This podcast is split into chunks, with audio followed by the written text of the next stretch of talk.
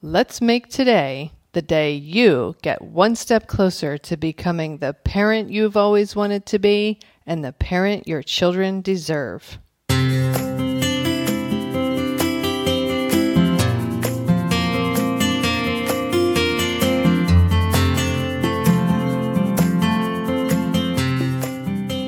Hi, and welcome to Powerful Parenting for Today's Kids.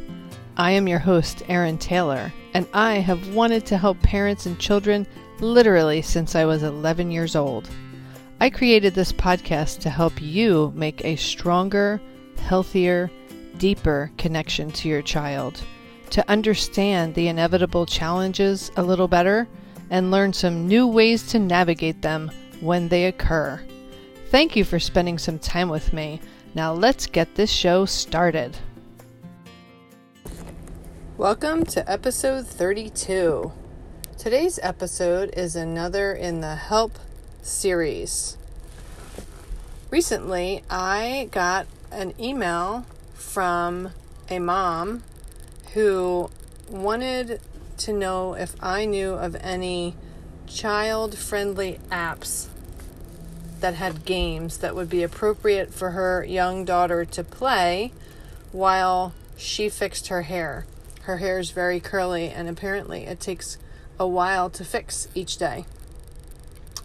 I messaged this mom back and explained to her that there are definitely some apps out there that have kid friendly games that are age appropriate, but that in the ideal world, my first uh, wish would be for her, or my first suggestion would be for her to give her child something different to do. Perhaps they could sing a song while she brushes her hair, or tell her a story, or her little girl could read a book. Something that doesn't involve a screen. Maybe she could play with a Rubik's Cube or something like that. And then, secondarily, if all else failed, she could then find those apps with kid friendly games on them. And I told her that I was offering this suggestion as a mom whose kids, um, who allowed her kids to get into screens probably sooner than I should have. And if I had it to do all over again, I would probably be much more restrictive with screens, probably until about the age of 11 or 12. Not that I would disallow screens entirely, but I would limit them because there's far too much learning and exploring that kids have to do. And when they're sitting in front of a screen, they can spend hours there and be completely entertained and engaged but yet they're missing out on the 3D world around them. So, this is what I explained to this mom and why I was uh, suggesting what I was suggesting. And she messaged me back the next day and said that that evening at bedtime she had told her daughter what the plan would be for the next morning when it was time for her to fix her hair and so she gave her a few things to do while she was sitting there that did not involve a screen. And at first, she said at first her daughter did not eh, love the idea of not having a screen to look at or an iPad or whatever it was. But she agreed to it. And then the whole hairbrushing experience was stress free, pleasant. The little girl got through it just fine. She enjoyed the things that her mom gave her to do while she had to get her hair brushed. And I messaged this mom back, and I felt so happy as I envisioned this mom and this girl sitting together during hairbrushing time this morning.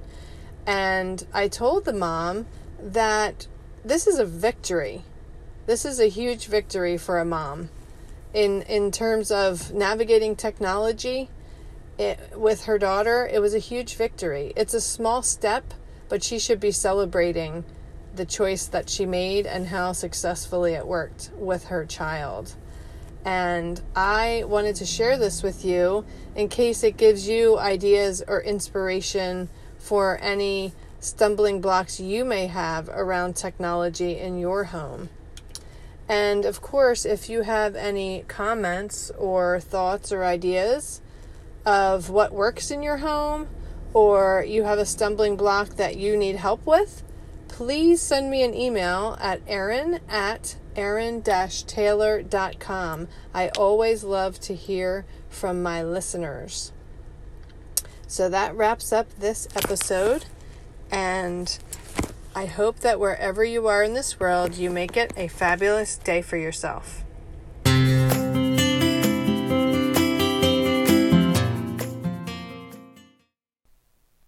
That wraps up this episode of Powerful Parenting for Today's Kids. If you know anyone who could benefit from this episode or this podcast in general, please share it with them. Also, I always love hearing feedback from my listeners. I welcome you to send me an email to erin at erin-taylor.com if you have any comments or questions that come up for you in an episode. Our children are our future. Parenting them is the most sacred task we will ever be asked to do. It truly does take a village to raise a child. Let's help each other to raise our children to be who it is they are meant to be. If at any point you feel like you need a little extra help and support, reach out to me. I am here to help you.